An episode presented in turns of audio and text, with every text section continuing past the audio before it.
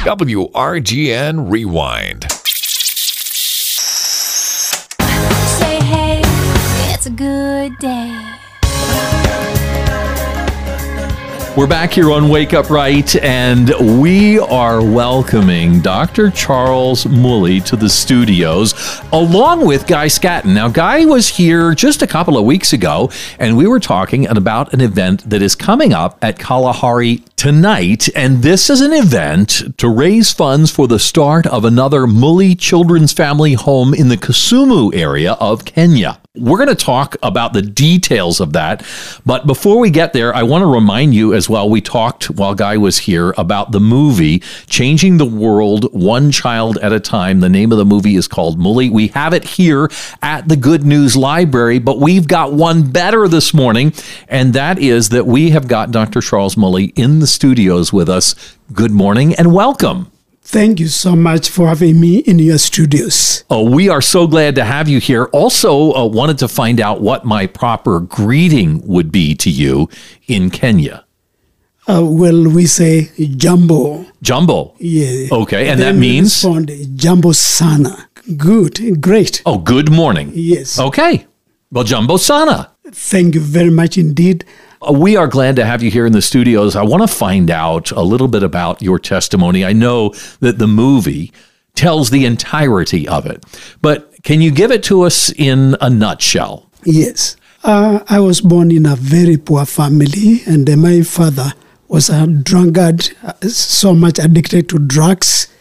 And he was also very um, furious as well as beating my mother. And that the life that I lived when I was six years old. And then after that, my parents left and they disappeared. I did not know where they went. Um, but then I became a street beggar. As a child, I grew up and only to find myself wandering here and there. I got very little education due to lack of school fees, accommodation, also uh, what we call the love of a parent. I lacked that. And therefore, afterward, then I found myself uh, trying to take away my life due to the bitterness about my father who used to uh, beat my mom and also abandon me together with my mom. And so I have that bitterness. But one time, then I wanted to take away my life. Immediately, God sent somebody, an angel. A person saw me desperate. And out of that, then he uh, got me and he asked me, Can you follow me? Just let's go. I'll show you somewhere. So much like Jesus did in the New Testament to the disciples, follow me, that was the, the call to you as well. Yes, uh, of course, I, I can see that it was uh, on a good example on this with a lot of similarities. And then I followed him. I didn't refuse. I went slowly, even though I never trusted him. I just followed him, and then we went to a church. I found people, young people, who were playing, who were really happy, and the pastor came up with a message of uh, forgiveness and the power of forgiving one another, and therefore he asked anybody who was ready to uh, to, to, to, to surrender his life to Jesus Christ and who wanted to repent. And then I raised my hand to both of hands and I said, Lord, forgive me my sins. And uh, because I never knew him, let me know you. Let me be your child. And out of that, I was completely saved, rescued out of the destruction, got to know him. And then I started becoming a Christian that time. I was 16 years old by then. Okay. Now, you have very little education. You spent your time on the streets. Now you've come to know the Lord. What happens next? After that, um, when I was going to 17 years old, I thought, well, I wanted to work. I wanted to look for a job. And I, I did not know exactly what kind of a job because I was not trained in any way, in any course. And therefore, I walked um, over 75, 78 kilometers to the city of Nairobi. No food, no single cent, no dollar in my pocket. and therefore, I was walking, and therefore, I found water it just because there was rain and then they're flowing along the road. Dirty one i drank that one without cup and so forth. I was in nairobi after three days. And then i found people for themselves. Everybody was busy. I tried to ask please help me help me give me money and that i can buy food. And the second problem was about accommodation. Mm. That thing was where do i continue and I work and I get money. And so it was very difficult. But God really revealed me that I needed to walk, knocking the door. As the Bible says that knock the door and it shall be open unto you. Seek and you shall find. I kept on knowing that God was with me. I was, you know, walking and then knocked to uh, somebody's gate and then through the gate then to the door. And then a woman, Asian lady, oh, thank God, she came and she opened the door. She asked me, Where are you here? Why are you disturbing us here? Hmm. I said, Well, I'm feeling so hungry. I've never eaten. I need food. I need a place to where I can stay. I can work. And what kind of a job? I said, Anything. You do anything ready. at Anything. all. Anything. All right, we're going to pause right there. And I want to come back because I want to hear what this woman said to you and where God took you from in that position. We'll be right back with Dr. Charles Mully.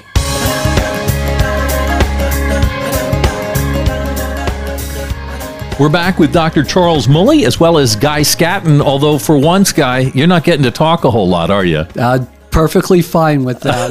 Let- It's Dr. Mully's time to shine.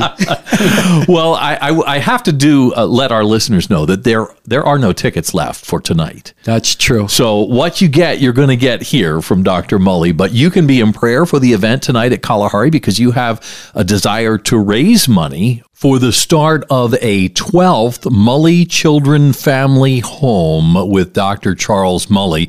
But before we go too much further, uh, we've got Dr. Mully very hungry at the gate and uh, knocking, and the gate is opened. So what happens next? as soon as I entered into the house, uh, the lady, this lady, uh, said to me, uh, "I'll give you some work, cutting grass and." Uh, you know, doing the garden work. It's a two acres plot. And then again, washing dishes, cleaning the, the floor of the house. A little bit of everything. And then there will be a house for you, a servant quarter, a distant, that you'll occupy. And we shall give you the food, cooked food. Uh, whatever was remaining, then they would really give me, and I shared with them. And I was so happy. Uh, that was the greatest moment also in my life. Yeah. And then I said, Thank you, God. I worked very, very hard. And this lady was so happy to see that uh, she had a great man, young man, who was zealous and very much a lady and uh, ready to, to work. And so she talked to her husband, and the husband uh, uh, put me into his company. His company was really a big uh, company owned by British uh, from England, and they planted a lot of coffee plantation, uh, pineapples uh, uh, plantation, and many other things, including other crops. And therefore, I was employed. And then I started as a field clerk. I was uh, uh, given the to, to become an assistant uh, manager, and that's where I also found my wife, very beautiful young lady, and she was a little sixteen by then, and I was a little bit younger, 20 years, but we got married when I was 21 and she was 17 years old. Wow. So you have moved from street child, Yes. orphan, to now uh, having a job in a company, and you begin to kind of move through in a, a pretty rapid motion, really, all things considered, where you were coming from. Yes, and uh, there it was really great. I moved also to another company, Okay. which was a German company. Uh huh. And uh, I was employed almost three times as much as I was earning Wow. in the first place. Wow. And there I was so happy. I worked so, so hard, and uh, I was given 18 hours every day to work. So Oh. much was overtime. Too much. Overtime. Yeah. and I worked. I liked working. I needed to work and uh, work and uh, get money. And after that, then I got enough money to buy a vehicle, Ford Cortina. After which I bought another one, and afterward, then I I, I got off from that uh, company again because they were moving to Saudi Arabia, in, um, in in Middle East. And then I said I cannot go. I was in a town known as Eldoret.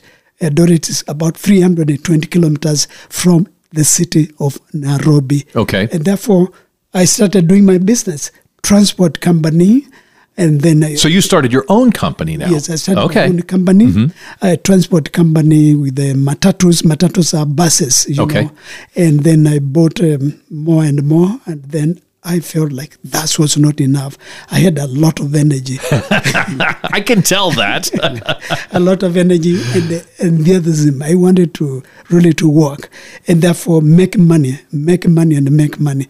And then I went on to start um, a tire business, Bridgestone tires, and as well as Michelin tires, Firestone tires. And so I went on again. I was appointed to become a distributor of oil company as well as um, not uh, gas, and this was uh, supplying uh, gas in the western, the whole of Western Kenya. Okay. On the petrol station, the market, and so forth. I was the the monopoly. I was the key. Oh, you were the only one. supplying Okay. All those places. So you've come from a child who walks miles and miles and miles to come to a city.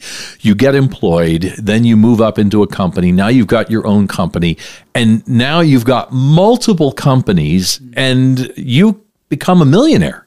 In fact, not only that, I became also a real estate, selling properties, Oh, okay. houses, farms, and so forth, and the insurance company. And then that brought me to another high level. Hmm. I had money. I became a millionaire. So, what brought you to pay attention to others that were like you, that started on the street? When we come back, we're going to find out from Dr. Charles Mully.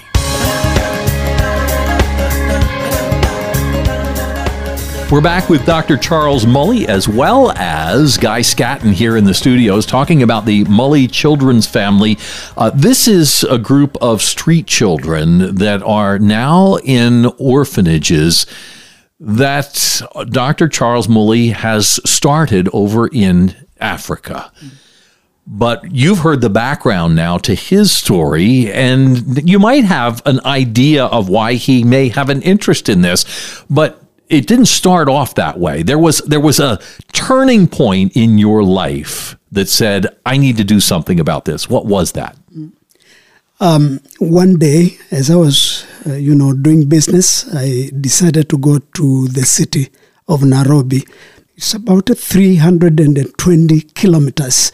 And uh, I was there early in the morning at around 8 o'clock. And I was seeking to get uh, TLB in Kenya. That means uh, Transport Licenses uh, Board license for my two buses that were expiring.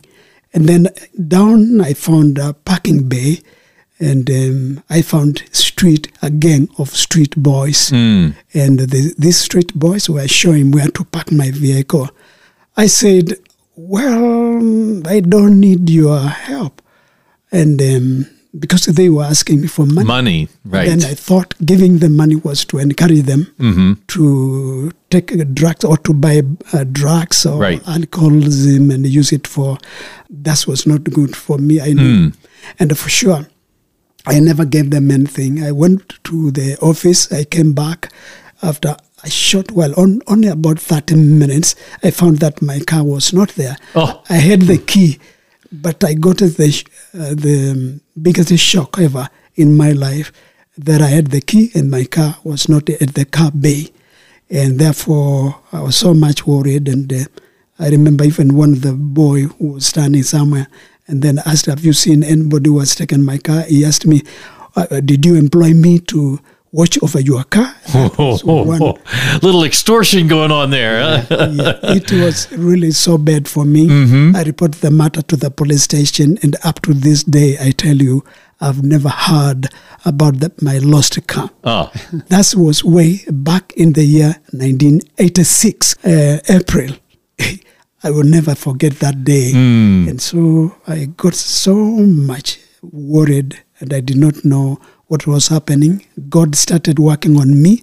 For three years, 1989, I could not work. I, I, I felt I could not work anymore uh, because I was thinking all the time. And there was the voice calling and asking me, Do you remember your time when you were young? Do you only that time? And I, I try to remember even my time of when I was a little child, six years old and earlier, how my father used to beat my mom and uh, kick us out of the house. Small, you know, not really house, um, a hut. And therefore it was so bad. And then on 17th of November 1989, that was after three years. That's when, for sure, I got the vision. When I was in my office around 11 o'clock, it, I could not work anymore. I felt really sick, weak, uh, like a really strong fever. Uh, psychologically, I felt unstable. And um, I told my secretary that I told her that I was not feeling well and I wanted to go home. And my house was only situated five kilometers away uh, from my office. So I drove only to find myself 35 kilometers away, over 35 minutes, you know, from my office. My house was far behind, yeah. far. You kept driving. I did not know how I arrived to that place with a big river, uh, tall trees, and then I stopped there and I started wondering. This is like a dream. I was in a dream, and then it was real. I was on my steering, on my on my car. I started crying, and in my I had a suit, tie, nice shoes, everything. As an executive director of and the managing director of the Mully uh, Waste Agency Limited and Transport Companies in Kenya. And therefore, I was struggling with the voice, with the Spirit of God that was really compelling me. You are the one, and you remember where I brought from. You had nothing. What you have is nothing to me. You had nothing. And all this, you give it to the children, the lost sheep, those children who have got nothing, orphans, street mothers, you know, the people, elderly people, the people in the slum. You see those who are oppressed by poverty. And that's also, it took me four hours praying. After the, the, the, on the, for the fourth uh, hour, hours, then I said, Lord, tell me now, what is that you want? And that humble voice was so appealing. And then I said, Lord, I'll give everything that I have belong to you.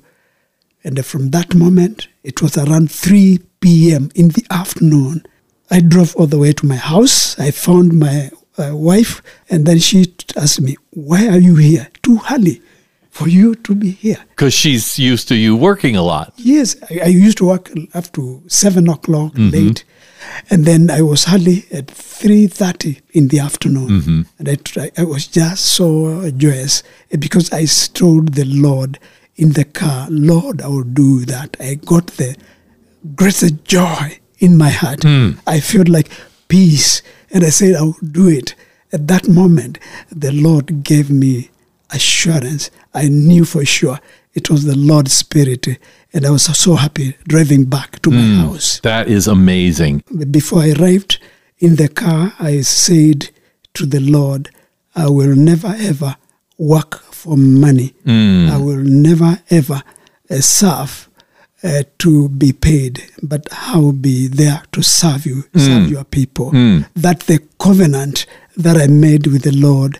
And even that evening, I shared the same with my With your wife. and the children when we had dinner because I told them, Oh, I want to share you a good story. yeah, what the Lord God has told me. They were waiting. They were so excited. Oh, wonderful. that is great. Oh, yes. Well, we could go on forever, I think, uh, in conversation here with Dr. Charles Mully.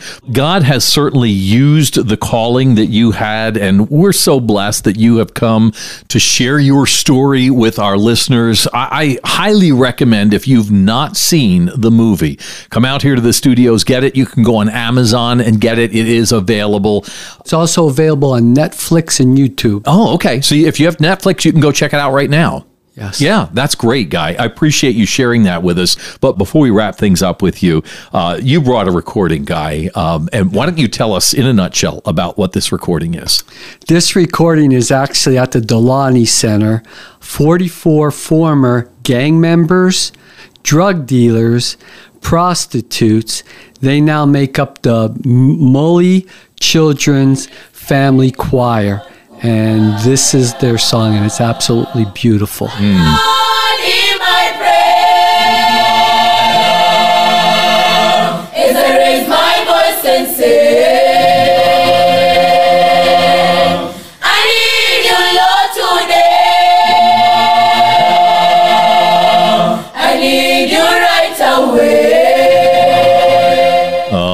is beautiful. Well, I encourage you if the Lord has touched your heart and you want to be a part of some of the work that Dr. Charles Mully is doing along with Guy Scatton, check out africanmp.org. That's africanmp.org. You'll find more details there. And I've also got a link on our Facebook page so that you can connect with Guy Scatton and the ministry that is happening in Africa.